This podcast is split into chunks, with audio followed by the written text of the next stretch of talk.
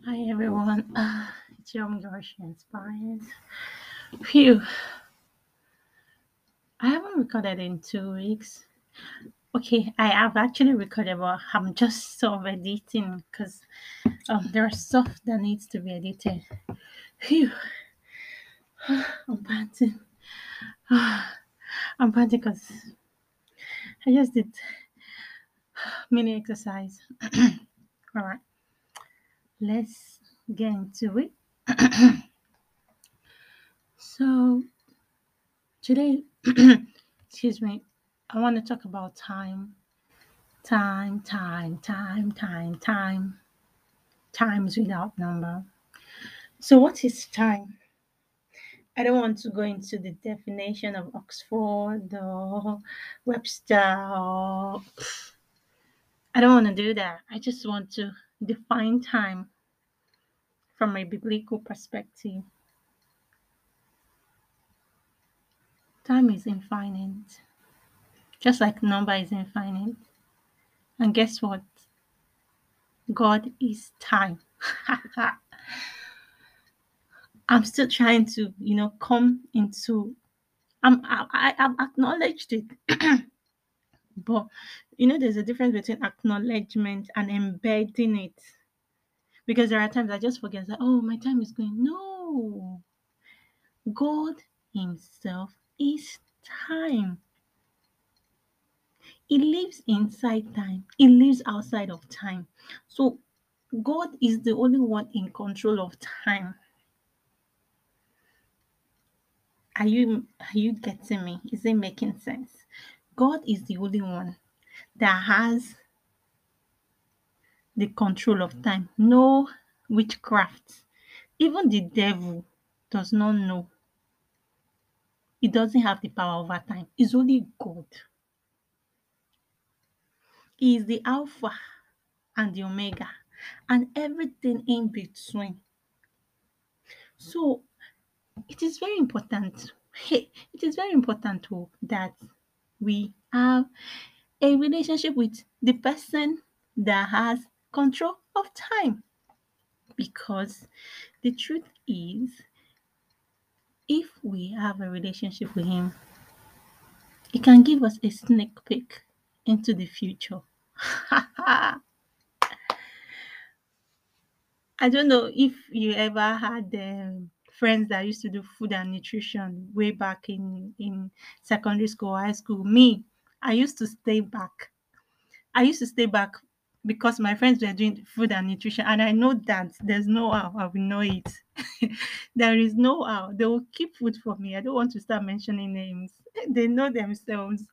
They will keep food for me after I'm a lunch window. They will keep food for me. but what, what am I trying to say is that when we have a relationship with God, He will give us heads up. He might not give us everything. He might not let us know everything in detail because, like some of us now, we cannot keep quiet. We're gonna expose things that were supposed to be kept secret. So it would it would keep some things secret, but it would give you a sneak peek, like a trailer, like, babe, this is it oh, guy, this is it oh. So it's really, really important that we get to a place where we develop a very good and intimate relationship with God because He's the God of time. And even if you think that you've lost time, He said in His word that He will give you all the years that the locust has eaten. So it doesn't even matter. If you think, oh my goodness, I've wasted time. Oh, I wish I wasn't really a passive Christian. How I wish, how I wish that I actually had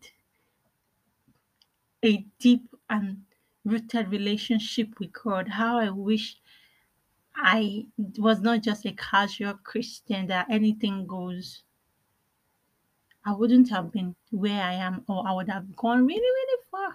But guess what? I'm here to tell you that those years that you think you have lost, God will give you back. In fact, the ones that you say, oh, these ones, ah, these people, they've gone, you will meet them, you will pass them. that is what God can do. It's only I cannot guarantee anybody that can do that, but the person that I know can do that is only God. Is only God. So it's very, very important that we develop an intimate relationship with Him. And how can you develop an intimate relationship with Him? You you need to first of all confess that Jesus is Lord and you accept Him into your life.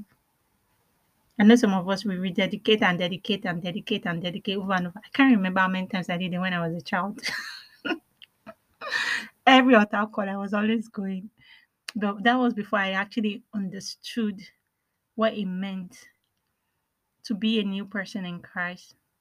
So if you've not given your life to God, I'd like you to say this simple word of prayer with me. Dear Lord, I thank you and I give you glory and adoration because it is you that has kept me up to this day. And I accept you as my Lord and Savior. And I know that for any man being Christ, he is a new creature. All things have passed away and all things have become new. And now I intend and I plan to live my life according to your rules. So help me God. Amen. If you said this prayer, you need to ask God for the Holy Spirit and you need to have a mentor. You also need to start going to a Bible believing church and then you need to just maybe talk to pastor or anyone that you feel is in the best position to sort of mentor you so that God can give you all the years that the locust has eaten and it can also give you a sneak peek or a sneak peek into the future. I've actually done a podcast on the secret place. I, I think after this one I would post it. But until then, it's still your own girl. She inspires. This is Tuesday. Sorry, Wednesday. And I'm sure our year is coming off with a good start. So I say, have a wonderful week. Bye.